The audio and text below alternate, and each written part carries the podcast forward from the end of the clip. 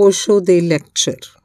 ਪ੍ਰਭੂ ਮੰਦਰ ਦਾ ਇੱਕ ਚੌਥਾ ਦੁਆਰ ਹੈ, ਉਪਰਾਮਤਾ। ਪ੍ਰਭੂ ਦੇ ਮੰਦਰ ਦੇ ਚੌਥੇ ਦੁਆਰ ਤੇ ਅਸੀਂ ਖੜੇ ਹੋ ਗਏ ਹਾਂ।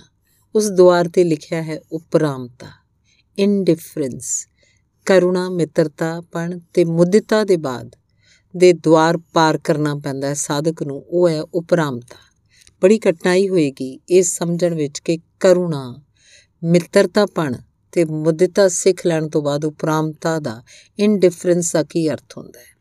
ਪਰਮਾਤਮਾ ਦੀ ਦਿਸ਼ਾ 'ਚ ਜਿਹੜੇ ਗਤੀਮਾਨ ਹੋਣਾ ਚਾਹੁੰਦੇ ਹੈ, ਉਹਨਾਂ ਨੂੰ ਨਿਸ਼ਚਿਤ ਹੀ ਪਰਮਾਤਮਾ ਤੋਂ ਵਿਰੋਧੀ ਜੋ ਕੁਝ ਵੀ ਹੈ, ਉਹਦੇ ਪ੍ਰਤੀ ਉਪਰਾਮਤਾ ਦਾ ਭਾਵ ਗ੍ਰਹਿਣ ਕਰਨਾ ਪੈਂਦਾ ਹੈ। ਸੱਚ ਦੀ ਦਿਸ਼ਾ 'ਚ ਜਿਹੜਾ ਜਾਣਾ ਚਾਹੁੰਦੇ ਹੈ, ਉਹਨਾਂ ਨੂੰ ਝੂਠ ਦੇ ਪ੍ਰਤੀ ਉਪਰਾਮਤਾ ਦਾ ਭਾਵ ਗ੍ਰਹਿਣ ਕਰਨਾ ਪੈਂਦਾ ਹੈ। ਸਾਰ ਦੀ ਜਿਹੜੇ ਖੋਜ ਵਿੱਚ ਲੱਗੇ ਹੈ, ਅਸਾਰ ਦੇ ਪ੍ਰਤੀ ਉਹਨਾਂ ਨੂੰ ਉਪਰਾਮਤਾ ਦਿਖਾਉਣੀ ਪੈਂਦੀ ਹੈ। ਇਹਨਾਂ ਤਿੰਨ ਦੁਆਰਾਂ ਨੂੰ ਪਾਰ ਕਰਨ ਤੋਂ ਬਾਅਦ ਵੀ ਮਨੁੱਖ ਦੇ ਮਨ ਦੇ ਆਸ-ਪਾਸ ਬਹੁਤ ਕੁਝ ਵਿਅਰਥ, ਕਚਰਾ, ਕੂੜਾ ਇਕੱਠਾ ਰਹਿੰਦਾ ਹੈ। ਉਹ ਸਾਰੇ ਕੂੜੇ ਕਚਰੇ ਨੂੰ ਵੀ ਇਸ ਚੌਥੇ ਦੁਆਰ ਦੇ ਬਾਹਰ ਹੀ ਛੱਡ ਦੇਣਾ ਹੁੰਦਾ ਹੈ, ਕਿਉਂਕਿ ਪਰਮਾਤਮਾ ਦੇ ਕੋਲ ਕੁਝ ਵੀ ਲੈ ਕੇ ਨਹੀਂ ਜਾਇਆ ਜਾ ਸਕਦਾ। ਮੁਕੰਮਲ ਸ਼ੂਨਿਆ ਖਾਲੀ ਹੋ ਕੇ ਜਾਣਾ ਹੁੰਦਾ ਹੈ। ਇੱਥੇ ਅੰਤਿਮ ਵਸਤਰ ਵੀ ਛੱਡ ਦੇਣੇ ਪੈਂਦੇ ਆ ਚੌਥੇ ਦੁਆਰ ਤੇ ਸਭ ਕੁਝ ਛੱਡ ਦੇਣਾ ਹੁੰਦਾ ਸਾਰੇ ਵਸਤਰ, ਸਾਰੇ ਮੁਖੌਟੇ, ਸਾਰੀ ਸ਼ਖਸੀਅਤ, ਜਿਹਨੂੰ ਅਸੀਂ ਕੱਲ ਤੱਕ ਮੁੱਲਵਾਨ ਸਮਝਿਆ ਸੀ, ਜਿਹਨੂੰ ਕੱਲ ਤੱਕ ਅਸੀਂ ਸਵਾਰਿਆ, ਸਜਾਇਆ ਸੀ, ਜਿਹਨੂੰ ਕੱਲ ਤੱਕ ਅਸੀਂ ਬਹੁਤ ਇੰਤਜ਼ਾਮ ਨਾਲ ਜੋੜ ਰੱਖਿਆ ਸੀ ਉਸ ਸਾਰੀ ਦੀ ਸਾਰੀ ਸ਼ਖਸੀਅਤ ਚੌਥੇ ਦੁਆਰ ਦੇ ਬਾਹਰ ਹੀ ਛੱਡ ਦੇਣੀ ਪੈਂਦੀ ਹੈ। ਸਭ ਕੁਝ ਛੱਡ ਕੇ ਇਸ ਚੌਥੇ ਦੁਆਰ 'ਚ ਪ੍ਰਵੇਸ਼ ਮਿਲਦਾ ਹੈ। ਇਸ ਲਈ ਇਹ ਉਪਰਾਮਤਾ ਦੀ ਅਗਨੀ 'ਚੋਂ ਸਭ ਕੁਝ ਜਲਾ ਦੇਣਾ ਹੁੰਦਾ ਹੈ, ਜੋ ਆਸਾਰ ਹੈ, ਵਿਅਰਥ ਹੈ ਜਿਨੇ ਸਾਨੂੰ ਘੇਰ ਰੱਖਿਆ ਉਪਰਾਮਤਾ ਨਕਾਰਾਤਮਕ ਹੈ। ਜਿਨ੍ਹਾਂ ਤਿੰਨ ਦੁਆਰਾਂ ਦੀ ਅਸੀਂ ਗੱਲ ਕੀਤੀ, ਉਹ ਵਿਧਾਇਕ ਸਨ ਪੋਜ਼ਿਟਿਵ ਸਨ। ਉਹ ਤਿੰਨ ਦੁਆਰ ਕਰੁਣਾ ਮਿੱਤਰਤਾਪਣ ਮੁਦਿਤਾ ਤਿੰਨੇ ਹੀ ਵਿਧਾਇਕ ਗੁਣ ਵਾਲੇ ਸੀ। ਉਪਰਾਮਤਾ ਕੋਈ ਵਿਧਾਇਕ ਗੁਣ ਨਹੀਂ ਹੈ। ਉਹ ਤਿੰਨੇ ਗੁਣ ਅੰਦਰ ਤੋਂ ਪ੍ਰਗਟ ਕਰਨ ਦੇ ਲਈ ਸਨ। ਇਹ ਚੌਥਾ ਗੁਣ ਅੰਦਰੋਂ ਪ੍ਰਗਟ ਕਰਨ ਲਈ ਨਹੀਂ ਹੈ। ਇਹ ਤਾਂ ਸਾਡੇ ਬਾਹਰ ਜੋ ਵਿਅਰਥ ਹੈ, ਅਸਾਰ ਇਕੱਠਾ ਹੋ ਜਾਂਦਾ ਹੈ। ਜਨਮ ਜਨਮ ਦੀ ਯਾਤਰਾ ਵਿੱਚ ਉਹ ਸਭ ਦੇ ਨਿਸ਼ੇਧ ਦੇ ਲਈ ਹੈ। ਉਹ ਸਭ ਨੂੰ ਛੱਡ ਦੇਣ ਦੇ ਲਈ ਹੈ। ਇਹ ਚੌਥਾ ਦਵਾਰ ਬੜਾ ਹੀ 네ਗੇਟਿਵ ਬੜਾ ਹੀ ਨਕਾਰਾਤਮਕ ਹੈ। ਜਿਵੇਂ ਸੋਨੇ ਨੂੰ ਸ਼ੁੱਧ ਤੇ ਨਿਖਰ ਆਉਣ ਤੋਂ ਪਹਿਲਾਂ ਅੱਗ 'ਚੋਂ ਗੁਜ਼ਰਨਾ ਪੈਂਦਾ ਤਾਂ ਕਿ ਵਿਅਰਥ ਹੈ ਜੋ ਸੋਨਾ ਨਹੀਂ ਹੈ, ਉਹ ਜਲ ਜਾਵੇ ਤੇ ਸੋਨਾ ਪੂਰੀ ਤਰ੍ਹਾਂ ਸ਼ੁੱਧ ਹੋ ਸਕੇ। ਉਵੇਂ ਹੀ ਅੰਤਿਮ ਘੜੀ ਉਪਰਾਮਤਾ ਦੀ ਅਗਨੀ 'ਚੋਂ ਸਾਧਕ ਨੂੰ ਲੱਗਣਾ ਪੈਂਦਾ ਤਾਂ ਕਿ ਜੋ ਵਿਅਰਥ ਹੈ ਉਹ ਛੁੱਟ ਜਾਏ, ਨਸ਼ਟ ਹੋ ਜਾਏ। ਜੋ ਨਸ਼ਟ ਨਹੀਂ ਹੋ ਸਕਦਾ, ਉਹੀ ਛੁੱਟ ਸਕਦਾ ਹੈ। ਸਿਰਫ ਉਹੀ ਬਾਕੀ ਬਚ ਰਹੇ। ਅੱਗ 'ਚੋਂ ਗੁਜ਼ਰਨ ਤੇ ਸੋਨੇ ਨੂੰ ਪਤਾ ਲੱਗਦਾ ਹੈ ਕਿ ਮੇਰੇ ਅੰਦਰ ਕੁਝ ਹੈ, ਜੋ ਨਸ਼ਟ ਹੋ ਸਕਦਾ ਹੈ ਤੇ ਜੋ ਕੁਝ ਸੀ ਜੋ ਨਸ਼ਟ ਹੋ ਗਿਆ। ਉਹ ਸੋਨਾ ਨਹੀਂ ਸੀ, ਉਹ ਮੇਰਾ ਸੁਭਾਅ ਨਹੀਂ ਸੀ, ਉਹ ਮੇਰੀ ਆਤਮਾ ਨਹੀਂ ਸੀ। ਜੋ ਬਚ ਰਿਹਾ ਉਹੀ ਮੈਂ ਹਾਂ। ਅਗਨੀ ਵਿੱਚੋਂ ਗੁਜ਼ਰ ਕੇ ਹੀ ਪਤਾ ਲੱਗਦਾ ਹੈ ਕਿ ਕੀ ਹੈ ਮੇਰੇ ਅੰਦਰ। ਸੱਚ ਤੇ ਕੀ ਸੀ ਮੇਰੇ ਅੰਦਰ ਵਿਅਰਥ। ਉਪਰਾਮਤਾ ਪੂਰਨ ਉਪਰਾਮਤਾ ਚੋਂ ਗੁਜ਼ਰ ਕੇ ਪਤਾ ਲੱਗਦਾ ਹੈ, ਜੋ ਬਚਿਆ ਰਹਿੰਦਾ ਹੈ, ਉਹੀ ਪਰਮਾਤਮਾ ਤੱਕ ਜਾ ਸਕਦਾ ਹੈ। ਤੇ ਜੋ ਜਲ ਜਾਂਦਾ ਹੈ, ਖਤਮ ਹੋ ਜਾਂਦਾ ਹੈ, ਰਾਖ ਹੋ ਜਾਂਦਾ ਹੈ, ਉਹ ਦੁਆਰ ਤੋਂ ਛੁੱਟ ਜਾਂਦਾ ਹੈ। ਉਪਰਾਮਤਾ ਦਾ ਕੀ ਅਰਥ ਹੈ? ਇਸ ਅਰਥ ਨੂੰ ਸਮਝਾਉਣ ਤੋਂ ਪਹਿਲਾਂ ਮੈਂ ਇੱਕ ਕਹਾਣੀ ਸੁਣਾਉਣਾ ਤਾਂ ਜੋ ਅਰਥ ਸਮਝ ਜਾ ਸਕੇ। ਜਾਪਾਨ ਦਾ ਇੱਕ ਛੋਟਾ ਜਿਹਾ ਪਿੰਡ ਸੀ, ਉਸ ਪਿੰਡ 'ਚ ਇੱਕ ਨੌਜਵਾਨ ਸੰਨਿਆਸੀ ਆਇਆ ਸੀ। ਬਹੁਤ ਸੋਹਣਾ, ਬਹੁਤ ਨਰੋਆ, ਬਹੁਤ ਮਹਿਮਾਵਾਨ। ਉਹਦੀ ਪ੍ਰਤਿਭਾ ਦਾ ਪ੍ਰਕਾਸ਼ ਛੇਤੀ ਦੂਰ ਦੂਰ ਤੱਕ ਫੈਲ ਗਿਆ।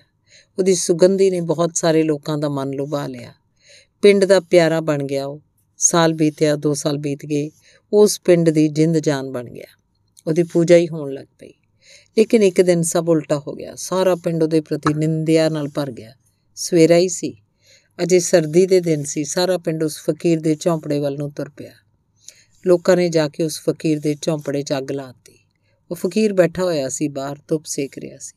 ਪੁੱਛਣ ਲੱਗਾ, ਕੀ ਹੋ ਗਿਆ? ਕੀ ਗੱਲ ਹੈ? ਅੱਜ ਸਵੇਰੇ ਸਵੇਰੇ ਇੰਨੀ ਭੀੜ, ਅੱਜ ਸਵੇਰੇ ਸਵੇਰੇ ਇਸ ਭੀੜ ਦਾ ਅੱਗ ਲਾ ਦੇਣਾ, ਕੀ ਹੋ ਗਿਆ? ਗੱਲ ਕੀ ਹੈ?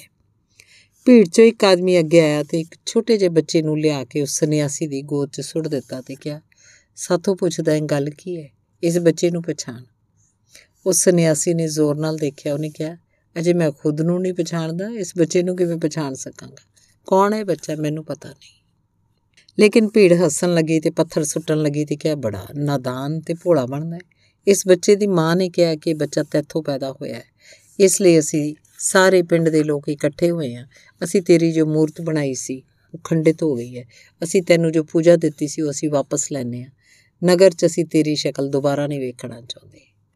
ਉਸ ਸੰਨਿਆਸੀ ਨੇ ਉਹਨਾਂ ਵੱਲ ਦੇਖਿਆ, ਇੰਨੀਆਂ ਪਿਆਰ ਨਾਲ ਭਰੀਆਂ ਹੋਈਆਂ ਅੱਖਾਂ, ਉਹਦੀਆਂ ਅੱਖਾਂ ਤਾਂ ਸਦਾ ਪਿਆਰ ਨਾਲ ਭਰੀਆਂ ਰਹਿੰਦੀਆਂ ਲੇਕਿਨ ਉਸ ਦਿਨ ਉਹਦਾ ਪਿਆਰ ਵੇਖਣ ਵਾਲਾ ਸੀ। ਪਰ ਉਹ ਲੋਕ ਨਹੀਂ ਪਛਾਣ ਸਕੇ ਉਸ ਦਿਨ ਉਹਦੇ ਪਿਆਰ ਨੂੰ ਕਿ ਕੋਈ ਇੰਨੇ ਕ੍ਰੋਧ ਨਾਲ ਭਰੇ ਸੀ ਕਿ ਪਿਆਰ ਦੀ ਖਬਰ ਉਹਨਾਂ ਦੇ ਹਿਰਦੇ ਤੱਕ ਨਹੀਂ ਪਹੁੰਚ ਸਕੀ। ਨਹੀਂ ਪਛਾਣ ਸਕੇ ਉਸ ਦਿਨ ਉਹਨਾਂ ਅੱਖਾਂ ਨੂੰ, ਜਿਨ੍ਹਾਂ 'ਚੋਂ ਕਰੁਣਾ ਛਲਕੀ ਪੈ ਰਹੀ ਸੀ, ਕਿਉਂਕਿ ਅੰਨੇ ਸੂਰਜ ਨੂੰ ਕਿਵੇਂ ਦੇਖ ਸਕਦੇ ਆ? ਸੂਰਜ ਖੜਾ ਰਹੇ ਦਵਾਰ ਤੇ, ਅੰਨੇ ਵਾਂਝੇ ਰਹਿ ਜਾਂਦੇ ਆ, ਉਸ ਦਿਨ ਉਹ ਅੰਨੇ ਸੀ, ਕ੍ਰੋਧ ਵਿੱਚ ਨਿੰਦਿਆ 'ਚ। ਉਸ ਦਿਨ ਨਹੀਂ ਦਿਖਾਈ ਪਿਆ ਉਸ ਸੰਨਿਆਸੀ ਦਾ ਪ੍ਰਕਾਸ਼। ਉਸ ਸੰਨਿਆਸੀ ਹੱਸਣ ਲੱਗਾ, ਫਿਰ ਉਹ ਬੱਚਾ ਰੋਣ ਲੱਗ ਪਿਆ। ਉਹਦੀ ਗੋਦ 'ਚ ਡਿੱਗ ਪਿਆ। ਉਸ ਬੱਚੇ ਨੂੰ ਪੁਚਕਾਰਨ ਲੱਗਾ ਤੇ ਉਹਨਾਂ ਲੋਕਾਂ ਨੇ ਪੁੱਛਿਆ, ਦੱਸ ਇਹ ਤੇਰਾ ਬੱਚਾ ਹੈ ਨਾ? ਉਸ ਸੰਨਿਆਸੀ ਨੇ ਸਿਰਫ ਇੰਨਾ ਕਿਹਾ ਇਜ਼ ਇਟ ਸੋ ਅਜਿਹੀ ਗੱਲ ਹੈ। ਤੁਸੀਂ ਕਹਿੰਦੇ ਹੋ ਤਾਂ ਠੀਕ ਹੀ ਕਹਿੰਦੇ ਹੋਗੇ ਫਿਰ ਉਹ ਪਿੰਡ ਦੇ ਲੋਕ ਵਾਪਸ ਮੁੜ ਗਏ। ਦੁਪਹਿਰ ਵੇਲੇ ਉਹ ਸੰਨਿਆਸੀ ਭਿੱਖਿਆ ਮੰਗਣ ਉਸ ਪਿੰਡ 'ਚ ਗਿਆ। ਕੌਣ ਦੇਵੇ ਉਹਨੂੰ? ਬਲਕਿ ਉਹ ਲੋਕ ਜੋ ਉਹਨੂੰ ਉਹਦੇ ਚਰਨ ਛੋਣ ਨੂੰ ਤਾਂਗਦੇ ਰਹਿੰਦੇ ਸੀ, ਉਹ ਲੋਕ ਜੋ ਉਹਦੇ ਚਰਨ ਦੀ ਧੂੜ ਚੁੱਕ ਕੇ ਮੱਥੇ ਨਾਲ ਲਾਉਂਦੇ ਸੀ। ਉਹਨਾਂ ਨੇ ਉਹਨੂੰ ਦੇਖ ਕੇ ਆਪਣੇ ਦਵਾਰ ਬੰਦ ਕਰ ਲਏ। ਲੋਕਾਂ ਨੇ ਉਹਦੇ ਉੱਤੇ ਥੁੱਕਿਆ, ਪੱਥਰ ਤੇ ਢੀਮਾ ਸੁੱਟੀਆਂ ਤੇ ਉਸ ਨਿਆਸੀ ਚਿੱਲਾ ਕੇ ਉਸ ਪਿੰਡ 'ਚ ਕਹਿਣ ਲੱਗਾ ਕਿ ਹੋਏਗਾ ਕਸੂਰ ਮੇਰਾ, ਪਰ ਉਸ ਭੋਲੇ ਬੱਚੇ ਦਾ ਕੋਈ ਕਸੂਰ ਨਹੀਂ। ਘੱਟ ਤੋਂ ਘੱਟ ਇਹਨੂੰ ਦੁੱਧ ਤਾਂ ਮਿਲ ਜਾਏ, ਲੇਕਿਨ ਉਹ ਪਿੰਡ ਬਹੁਤ ਕਠੋਰ ਹੋ ਗਿਆ। ਉਸ ਪਿੰਡ 'ਚ ਬੱਚੇ ਲਈ ਵੀ ਦੁੱਧ ਦੇਣ ਵਾਲਾ ਕੋਈ ਨਹੀਂ ਸੀ। ਫਿਰ ਉਹ ਉਸ ਘਰ ਦੇ ਸਾਹਮਣੇ ਜਾ ਖੜਾ ਹੋਇਆ, ਜਿਸ ਘਰ ਦੀ ਲੜਕੀ ਨੇ ਇਹ ਕਿਹਾ ਸੀ ਕਿ ਬੱਚਾ ਸੰਨਿਆਸੀ ਦੇ ਤੋਂ ਪੈਦਾ ਹੋਇਆ ਸੀ। ਉਥੇ ਪੁਕਾਰ ਲਾਉਣ ਲੱਗਾ ਕਿ ਘੱਟੋ ਘੱਟ ਇਸ ਬੱਚੇ ਦੇ ਲਈ ਦੁੱਧ ਮਿਲ ਜਾਏ। ਉਹ ਲੜਕੀ ਬਾਹਰ ਆਈ, ਆਪਣੇ ਪਿਤਾ ਦੇ ਪੈਰਾਂ ਤੇ ਡਿੱਗ ਪਈ ਤੇ ਉਹਨੇ ਕਿਹਾ, ਮਾਫ ਕਰਨਾ, ਇਸ ਸੰਨਿਆਸੀ ਨਾਲ ਮੇਰਾ ਕੋਈ ਸਬੰਧ ਨਹੀਂ ਹੈ। ਮੈਂ ਤਾਂ ਇਸ ਲੜਕੇ ਦੇ ਅਸਲੀ ਬਾਪ ਨੂੰ ਬਚਾਉਣ ਖਾਤਰ ਸੰਨਿਆਸੀ ਦਾ ਝੂਠਾ ਨਾਂ ਲੈ ਦਿੱਤਾ ਸੀ। ਭੀੜ ਇਕੱਠੀ ਹੋ ਗਈ, ਬਾਪ ਉਸ ਸੰਨਿਆਸੀ ਦੇ ਪੈਰਾਂ ਤੇ ਡਿੱਗਣ ਲੱਗਾ, ਕਹਿਣ ਲੱਗਾ, ਮੋੜ ਦੇ ਇਸ ਬੱਚੇ ਨੂੰ। ਨਹੀਂ, ਇਹ ਬੱਚਾ ਤੁਹਾਡਾ ਨਹੀਂ ਹੈ। ਸੰਨਿਆਸੀ ਪੁੱਛਣ ਲੱਗਾ ਇਜ਼ ਇਟ ਸੋ ਨਹੀਂ ਹੈ ਮੇਰਾ। ਅਜਿਹਾ ਹੈ ਕਿ ਮੇਰਾ ਨਹੀਂ ਹੈ ਬੱਚਾ। ਉਹ ਲੋਕ ਕਹਿਣ ਲੱਗੇ, ਤੂੰ ਕਿਹੋ ਜਿਹਾ ਪਾਗਲ ਹੈ? ਤੂੰ ਸਵੇਰੇ ਹੀ ਕਿਉਂ ਨਾ ਕਿਹਾ ਕਿ ਬੱਚਾ ਮੇਰਾ ਨਹੀਂ? ਸੰਨਿਆਸੀ ਕਹਿਣ ਲੱਗਾ, ਇਸ ਨਾਲ ਕੀ ਫ਼ਰਕ ਪੈਂਦਾ ਬੱਚੇ? ਬੱਚਾ ਕਿਸੇ ਦਾ ਤਾਂ ਹੋਏਗਾ। ਇਸ ਨਾਲ ਕੀ ਫ਼ਰਕ ਪੈਂਦਾ ਕਿ ਬੱਚਾ ਕਿਹਦਾ ਹੈ? ਬੱਚਾ ਬੱਚਾ ਹੈ। ਇੰਨਾ ਹੀ ਸਾਫ਼ ਹੈ। ਇੰਨਾ ਹੀ ਕਾਫੀ ਹੈ। ਹੋਰ ਕਿਸ ਨਾਲ ਫ਼ਰਕ ਪੈਂਦਾ ਹੈ? ਤੁਸੀਂ ਇੱਕ ਝੌਂਪੜਾ ਜਲਾਈ ਦਿੱਤਾ, ਇੱਕ ਆਦਮੀ ਨੂੰ ਗਾਲਾਂ ਦੇ ਹੀ ਚੁੱਕੇ ਸੀ। ਹੁਣ ਮੈਂ ਕਹਿੰਦਾ ਕਿ ਮੇਰਾ ਨਹੀਂ ਹੈ, ਤੁਸੀਂ ਇੱਕ ਝੌਂਪੜਾ ਸ਼ਾਇਦ ਹੋਰ ਜਲਾਉਂਦੇ। ਕਿਸੇ ਇੱਕ ਆਦਮੀ ਨੂੰ ਹੋਰ ਗਾਲਾਂ ਦਿੰਦੇ, ਉਸ ਨਾਲ ਕੀ ਫ਼ਰਕ ਪੈਣਾ ਸੀ? ਪਰ ਉਹ ਲੋਕ ਕਹਿਣ ਲੱਗੇ, ਤੂੰ ਕਿਦਾਂ ਦਾ ਪਾਗਲ ਹੈ? ਤੇਰੀ ਸਾਰੀ ਇੱਜ਼ਤ ਮਿੱਟੀ 'ਚ ਰੁਲ ਗਈ, ਤੂੰ ਚੁੱਪਚਾਪ ਬੈਠਾ ਰਿਹਾ, ਜਦ ਕਿ ਬੱਚਾ ਤੇਰਾ ਨਹੀਂ ਹੈ। ਉਸ ਨਿਆਸੀ ਕਹਿਣ ਲੱਗਾ, ਕਿ ਉਸ ਇੱਜ਼ਤ ਦੀ ਜੇ ਅਸੀਂ ਫਿਕਰ ਕਰਦੇ ਤਾਂ ਚੌਥੇ ਦਰਵਾਜ਼ੇ ਤੇ ਰੁਕ ਜਾਂਦੇ। ਉਸ ਇੱਜ਼ਤ ਦੀ ਕੋਈ ਚਿੰਤਾ ਨਹੀਂ। ਉਹਦੀ ਕੋਈ ਖਾਸ਼ ਨਹੀਂ ਹੈ। ਉਹ ਤੁਹਾਡਾ ਜੋ ਆਦਰ ਤੁਸੀਂ ਦਿੱਤਾ ਸੀ, ਸਾਡੀ ਤਰਫੋਂ ਮੰਗਿਆ ਨਹੀਂ ਸੀ ਗਿਆ। ਨਾ ਹੀ ਚਾਹਿਆ ਗਿਆ ਸੀ, ਤੁਸੀਂ ਖੋ ਲਿਆ, ਤੁਹਾਡਾ ਦਿੱਤਾ ਹੋਇਆ ਆਦਰ ਸੀ। ਤੁਹਾਡੇ ਹੱਥ ਦੀ ਗੱਲ ਸੀ, ਨਾ ਅਸੀਂ ਮੰਗਿਆ ਸੀ, ਨਾ ਕੋਣ ਵੇਲੇ ਅਸੀਂ ਰੁਕਣ ਦੇ ਹੱਕਦਾਰ ਸੀ, ਨਹੀਂ। ਉਹ ਕਹਿਣ ਲੱਗਾ, ਚੌਥੇ ਦਵਾਰ ਤੇ ਅਸੀਂ ਰੁਕ ਜਾਂਦੇ ਪਿੰਡ ਦੇ ਲੋਕ ਪੁੱਛਣ ਲੱਗੇ, ਕਿਹੜਾ ਚੌਥਾ ਦਵਾਰ ਉਸੇ ਚੌਥੇ ਦਵਾਰ ਦੀ ਗੱਲ ਮੈਂ ਤੁਹਾਡੇ ਨਾਲ ਕਰ ਰਿਹਾ। ਉਸ ਚੌਥੇ ਦਵਾਰ ਤੇ ਲਿਖਿਆ ਉਪਰਾਮਤਾ। ਇਨਡਿਫਰੈਂਸ ਜ਼ਿੰਦਗੀ 'ਚ ਜੋ ਵਿਅਰਥ ਹੈ ਉਹਦੇ ਪ੍ਰਤੀ ਉਪਰਾਮਤਾ। ਉਸ ਨੌਜਵਾਨ ਸੰਨਿਆਸੀ ਨੇ ਗਜ਼ਬ ਦੀ ਉਪਰਾਮਤਾ ਪ੍ਰਗਟ ਕੀਤੀ। ਨਹੀਂ, ਜ਼ਰਾ ਵੀ ਚਿੰਤਾ ਨਹੀਂ ਕੀਤੀ ਵੀ ਇਸ ਗੱਲ ਦੀ ਕਿ ਲੋਕ ਕੀ ਕਹਿਣਗੇ? ਪਬਲਿਕ ਓਪੀਨੀਅਨ ਲੋਕ ਰਾਏ ਕੀ ਕਹੇਗੀ? ਜਿਹੜਾ ਆਦਮੀ ਲੋਕ ਰਾਏ ਦੇ ਸਬੰਧ 'ਚ ਸੋਚਦਾ ਰਹਿੰਦਾ ਹੈ, ਕਦੇ ਪਰਮਾਤਮਾ ਤੱਕ ਨਹੀਂ ਪਹੁੰਚਦਾ। ਇਹਨੂੰ ਚੇਤੇ ਰੱਖ ਲੈਣਾ, ਲੋਕ ਕੀ ਕਹਿਣਗੇ? ਇਹ ਤੋਂ ਜ਼ਿਆਦਾ ਕਮਜ਼ੋਰ ਇਸ ਗੱਲ ਨੂੰ ਸੋਚਣ ਤੋਂ ਜ਼ਿਆਦਾ ਨਪੁੰਸਕ ਕੋਈ ਬਿਰਤੀ ਨਹੀਂ ਹੈ। ਕਿ ਲੋਕ ਕੀ ਕਹਿਣਗੇ? ਜਿਹੜੇ ਲੋਕ ਵੀ ਇਸ ਚਿੰਤਾ 'ਚ ਪੈ ਜਾਂਦੇ ਆ, ਲੋਕ ਕੀ ਕਹਿਣਗੇ? ਉਹ ਭੀੜ ਵਿੱਚ ਜੋ ਝੂਠ ਹੈ, ਉਹਨਾਂ ਝੂਠਾਂ ਵਿੱਚ ਹੀ ਮਰ ਮੁੱਕ ਜਾਂਦੇ ਆ ਤੇ ਉਹ ਕਦੇ ਸੱਚੀ ਦੀ ਖੋਜ ਨਹੀਂ ਕਰ ਪਾਉਂਦੇ। ਸੱਚ ਦੀ ਖੋਜ ਲਈ ਭੀੜ ਤੋਂ ਮੁਕਤ ਹੋ ਜਾਣਾ ਜ਼ਰੂਰੀ ਹੈ। ਉਹ ਜੋ ਕਰਾਊਡ ਹੈ, ਸਾਡੇ ਚਾਰ ਚੁਫੇਰੇ ਜੋ ਭੀੜ ਹੈ, ਹਜ਼ਾਰ ਹਜ਼ਾਰ ਸਾਲਾਂ ਦੀ, ਉਹ ਜੋ ਕਲੈਕਟਿਵ ਮਾਈਂਡ ਹੈ, ਉਹ ਜੋ ਹਜ਼ਾਰਾਂ ਸਾਲਾਂ ਦਾ ਬਣਿਆ ਹੋਇਆ ਚਿੱਤ ਹੈ, ਉਹ ਚਿੱਤੀ ਝੂਠਾਂ ਨਾਲ ਸੰਸਕਾਰਿਤ ਹੈ। ਉਹੀ ਲੋਕ ਰਾਏ ਬਣ ਜਾਂਦਾ ਹੈ। ਉਹੀ ਕਹਿੰਦਾ ਹੈ ਗਲਤ ਹੈ, ਉਹ ਗਲਤ ਹੈ।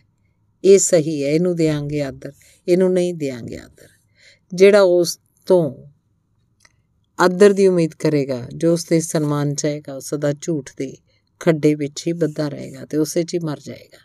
ਨਹੀਂ, ਜੋ ਸੱਚ ਦੀ ਖੋਜ 'ਚ ਚੱਲੇ ਹਨ, ਉਹਨਾਂ ਨੂੰ ਆਦਰ ਦੀ ਕੀ ਖਾਹਿਸ਼ ਹੋ ਸਕਦੀ ਹੈ? ਸਨਮਾਨ ਦੀ ਕੀ ਖਾਹਿਸ਼ ਹੋ ਸਕਦੀ ਹੈ? ਉਹ ਸੱਚ ਦੇ ਲਈ ਅਨਮਾਨਤ ਸਨ, ਅਪਮਾਨਿਤ ਹੋ ਸਕਦੇ ਹੈ।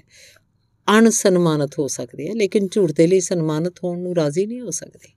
ਬੜੀ ਹੈਰਾਨੀ ਦੀ ਗੱਲ ਹੈ ਕਿ ਅਸੀਂ ਲੋਕ ਰਾਏ ਤੋਂ ਕਿੰਨੇ ਭੈਮਾਨ ਲੋਕ ਆ ਹਜ਼ਾਰਾਂ ਲੋਕ ਮੰਦਰਾਂ 'ਚ ਸਿਰਫ ਇਸ ਲਈ ਜਾਂਦੇ ਆ ਕਿ ਆਸ-ਪਾਸ ਦੇ ਲੋਕ ਮੰਦਰਾਂ 'ਚ ਜਾਂਦੇ ਆ ਵੇਖ ਕੇ ਕਹਿੰਦੇ ਆ ਆਦਮੀ ਧਾਰਮਿਕ ਹੈ।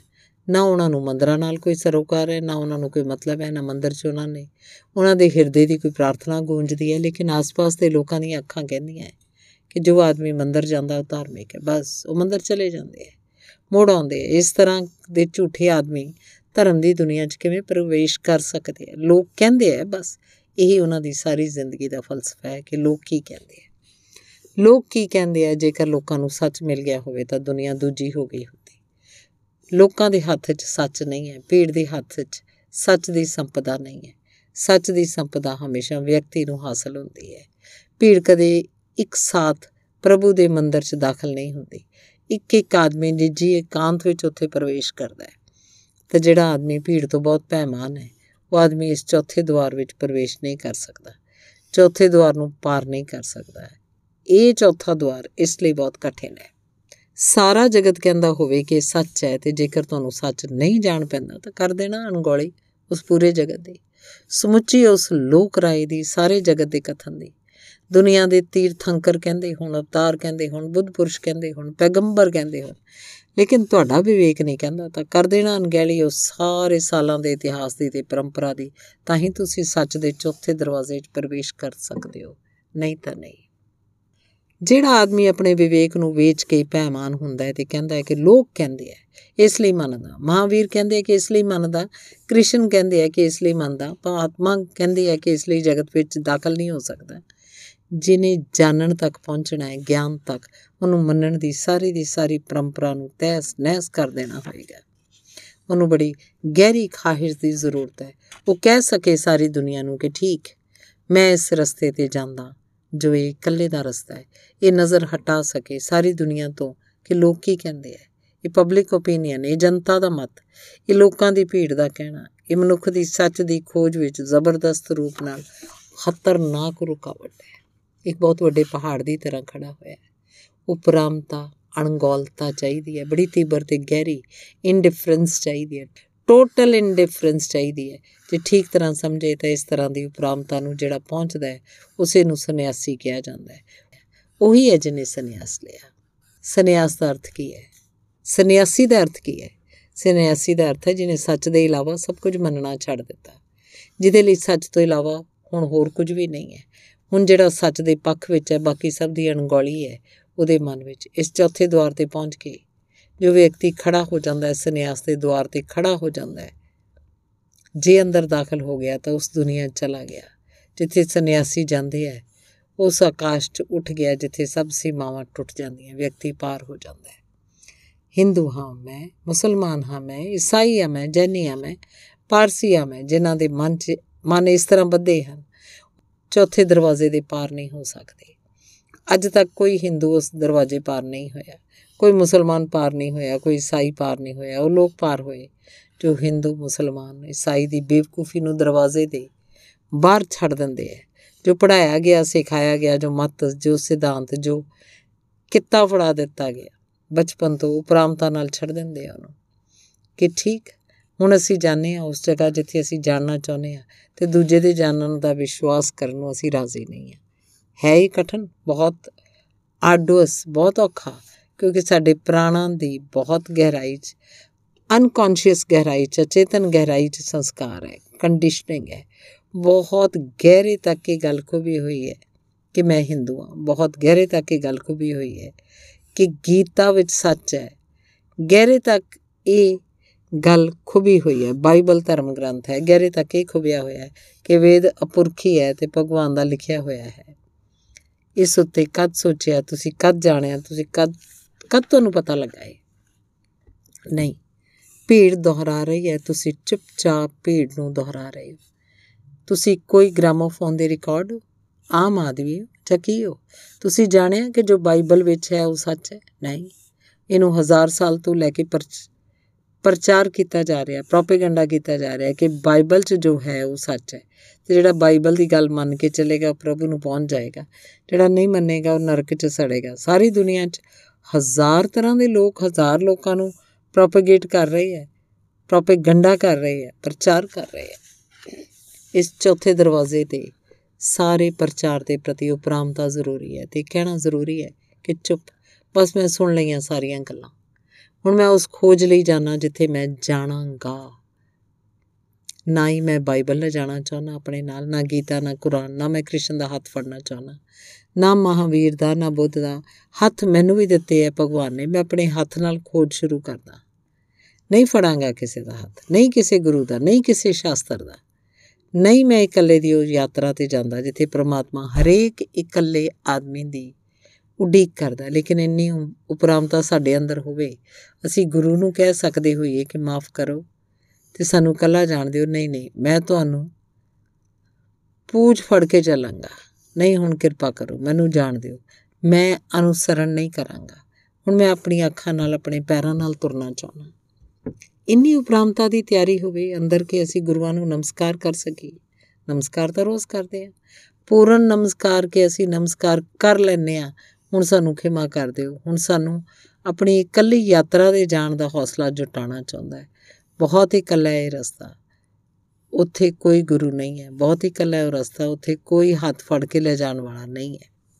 ਬਹੁਤ ਹੀ ਇਕੱਲਾ ਹੈ ਰਸਤਾ ਉੱਥੇ ਹਰ ਵਿਅਕਤੀ ਨੂੰ ਇਕੱਲੇ ਹੋਣ ਦਾ ਹੌਸਲਾ ਕ੍ਰੇਜ਼ ਟੂ ਬੀ ਅਲੋਨ ਉਪਰਾਮਤਾ ਦਾ ਅਰਥ ਹੈ, ਇਕੱਲੇ ਹੋਣ ਦਾ ਹੌਸਲਾ। ਇੱਕ ਚਰਚ, ਇੱਕ ਪਾਦਰੀ ਆਪਣੇ ਸੁਣਨ ਵਾਲਿਆਂ ਨੂੰ ਕ੍ਰੇਜ਼ ਕੀ ਹੈ? ਹੌਸਲਾ ਕੀ ਹੈ? ਸਮਝਾਉਂਦਾ ਸੀ। ਉਹ ਸਮਝਾ ਰਿਹਾ ਸੀ, ਹੌਸਲਾ ਕੀ ਹੈ? ਉਹਨੇ ਦੱਸਿਆ ਕਿ ਇਕੱਲੇ ਹੋਣ ਦਾ ਨਾਂ ਹੌਸਲਾ ਹੈ। ਇੱਕ ਬੱਚੇ ਨੇ ਪੁੱਛਿਆ, ਸਾਨੂੰ ਜ਼ਰਾ ਕਿਸੇ ਕਹਾਣੀ ਨਾਲ ਸਮਝਾ ਦਿਓ ਤਾਂ ਅਸੀਂ ਸਮਝ ਜਾਈਏ ਕਿਸੇ ਮਿਸਾਲ ਨਾਲ, ਇਕੱਲੇ ਹੋਣ ਦਾ ਕੀ ਮਤਲਬ? ਪਾਦਰੀ ਨੇ ਕਿਹਾ ਕਿ ਸਮਝ ਲਓ, ਤੁਸੀਂ 30 ਵਿਦਿਆਰਥੀ ਹੋ ਤੇ ਪਹਾੜ ਤੇ ਗਏ ਹੋ ਪਿਕਨਿਕ ਦੇ ਲਈ, ਸੈਰ ਦੇ ਲਈ, ਯਾਤਰਾ ਦੇ ਲਈ। ਦਿਨ ਭਰ ਤੁਸੀਂ ਯਾਤਰਾ ਕੀਤੀ, ਰਾਤੀ ਤੁਸੀਂ ਥੱਕ ਗਏ ਹੋ। ਛੇਤੀ ਨਾਲ ਆਪਣੇ ਬਿਸਤਰੇ ਤੇ ਜਾਣ ਦੀ ਇੱਛਾ ਹੈ। 30 ਚੋਂ 29 ਬੱਚੇ ਆਪਣੇ ਆਪਣੇ ਬਿਸਤਰੇ ਉੱਤੇ ਕੰਬਲ ਲੈ ਕੇ ਸੌਂ ਗਏ ਹਨ। ਲੇਕਿਨ ਇੱਕ ਬੱਚਾ ਕੋਨੇ 'ਚ ਖੜਾ ਹੋ ਕੇ ਪ੍ਰਾਰਥਨਾ ਕਰ ਰਿਹਾ ਰਾਤ ਦੀ ਅੰਤਿਮ ਪ੍ਰਾਰਥਨਾ। ਠੰਡੀ ਰਾਤ, ਦਿਨ ਭਰ ਦਾ ਥੱਕਿਆ ਹੋਇਆ ਬੱਚਾ। ਤੇ 29 ਬੱਚਿਆਂ ਨੇ ਟੈਂਪਟੇਸ਼ਨ ਦਿੱਤਾ ਉਹਨੂੰ ਕਿ ਮੈਂ ਵੀ ਸੌਂ ਜਾਵਾਂ। 29 ਸੌਂ ਗਏ, ਆਪੋ ਆਪਣੇ ਬਿਸਤਰੇ ਵਿੱਚ ਨਹੀਂ, ਲੇਕਿਨ ਉਹ 29 ਨੂੰ ਇਨਕਾਰ ਕਰਦਾ ਹੈ। ਇੱਕ ਕੋਨੇ 'ਚ ਖੜਾ ਖੜਾ ਹੋ ਕੇ ਆਪਣੀ ਰਾਤ ਵੇਲੇ ਦੀ ਪ੍ਰਾਰਥਨਾ ਪੂਰੀ ਕਰਦਾ ਹੈ। ਇਹਨੂੰ ਉਹ ਪਾਦਰੀ ਨੇ ਕਿਹਾ ਮੈਂ ਕਹਿੰਨਾ ਹੌਸਲਾ। ਫਿਰ ਇੱਕ ਮਹੀਨੇ ਪਿੱਛੋਂ ਪਾਦਰੀ ਉਸ ਚਰਚ 'ਚ ਵਾਪਸ ਆਇਆ ਤੇ ਉਹਨੇ ਕਿਹਾ ਕਿ ਬੱਚਿਓ, ਮੈਂ ਪਿਛਲੀ ਦਫਾ ਤੁਹਾਨੂੰ ਹੌਸਲੇ ਦੇ ਸੰਬੰਧ ਕੁਝ ਸਮਝਾਇਆ ਸੀ। ਕਿ ਤੁਸੀਂ ਯਾਦ ਕਰ ਸਕਦੇ ਹੋ ਕਿ, ਮੈਂ ਕੀ ਸਮਝਾਇਆ ਸੀ? ਜਿਸ ਬੱਚੇ ਨੇ ਪਹਿਲਾਂ ਵੀ ਉਹਨੂੰ ਸਵਾਲ ਕੀਤਾ ਸੀ, ਖੜੇ ਹੋ ਕੇ ਉਹਨੇ ਕਿਹਾ, ਤੁਸੀਂ ਕਿਹਾ ਸੀ ਇਕੱਲੇ ਹੋਣ ਦਾ ਹੌਸਲਾ, ਇਹੀ ਇਕੱਲਾ ਹੋਣ ਦੀ ਹਿੰਮਤ, ਬਸ ਇਹੀ ਧਾਰਮਿਕ ਆਦਮੀ ਦਾ ਲੱਛਣ। ਉਸ ਪਾਦਰੀ ਨੇ ਪੁੱਛਿਆ ਕਿ ਮੈਂ ਤੁਹਾਨੂੰ ਇੱਕ ਘਟਨਾ ਦੀ, ਘਟਨਾ ਵੀ ਸਮਝਾਈ ਸੀ ਕਿ ਤੂੰ ਦੁਹਰਾ ਸਕਦਾ ਹੈ। ਉਸ ਬੱਚੇ ਨੇ ਕਿਹਾ ਸੀ ਉਸ ਘਟਨਾ ਨੂੰ ਹੋਰ ਚੰਗੀ ਬਣਾ ਲਿਆ ਪਾਦਰੀ ਨੇ ਪੁੱਛਿਆ, ਮਤਲਬ ਉਹਨੇ ਕਿਹਾ, ਸਮਝ ਲਓ, ਤੁਸੀਂ 30 ਸੰਨਿਆਸੀ ਹੋ, ਕਿਸੇ ਪਹਾੜ ਤੇ ਗਏ ਹੋਏ ਹੋ। ਦਿਨ ਭਰ ਦੇ ਥੱਕੇ ਹਾਰੇ ਤੁਸੀਂ ਘੁੰਮ ਫਿਰ ਕੇ ਰਾਤੀ ਆਪਣੇ ਅਸਥਾਨ ਤੇ ਵਾਪਸ ਮੁੜੇ ਹੋ। 29 ਪਾਦਰੀ ਠੰਡ ਨਾਲ ਕੰਬਦੇ ਹੋਏ ਇੱਕ ਦੂਜੇ ਦੇ ਡਰ ਕਰਕੇ ਪ੍ਰਾਰਥਨਾ ਕਰ ਰਹੇ ਹੈ। ਇੱਕ ਕੰਬਲ ਤਾਣ ਕੇ ਸੌਂ ਗਿਆ ਤਾਂ ਤੁਸੀਂ ਸਮਝਾਇਆ ਸੀ ਇਹ ਕਿ ਹੌਸਲਾ ਤੇ ਨਿਸ਼ਚਿਤ ਹੀ ਪਹਿਲੇ ਵਾਲੇ ਮਾਮਲੇ ਨਾਲੋਂ ਦੂਜੇ ਵਾਲੇ ਮਾਮਲੇ 'ਚ ਜ਼ਿਆਦਾ ਹੌਸਲੇ ਦੀ ਜ਼ਰੂਰਤ ਹੈ। ਲੇਕਿਨ ਧਾਰਮਿਕ ਆਦਮੀ ਨੂੰ ਗਹਿਰੇ ਤੋਂ ਗਹਿਰੇ ਹੌਸਲੇ ਨੂੰ ਇਕੱਠੇ ਹੋਣ ਤੇ ਹੌਸਲੇ ਨੂੰ ਜੁਟਾਉਣਾ ਪੈਂਦਾ ਹੈ। ਉਹ ਪ੍ਰਾਮਤਾ ਦਾ ਮਤਲਬ ਹੈ, ਮੈਂ ਇਹ ਲੈਂਦਾ ਹਾਂ ਕਿ ਤੁਸੀਂ ਇੰਨੇ ਆਤਮ ਵਿਸ਼ਵਾਸ ਨਾਲ ਭਰ ਗਏ ਹੋ ਕਿ ਸਾਰੇ ਜਗਤ ਦੇ ਮਤ ਦੀ ਅਣਗੌਲੀ ਕਰ ਸਕਦੇ ਹੋ ਤੇ ਧਾਰਮਿਕ ਆਦਮੀ ਆਤਮ ਵਿਸ਼ਵਾਸ ਨਾਲ ਹੀ ਬਣਦਾ ਹੈ ਸੈਲਫ ਕੌਨਫੀਡੈਂਸ ਨਾਲ ਬਣਦਾ ਹੈ।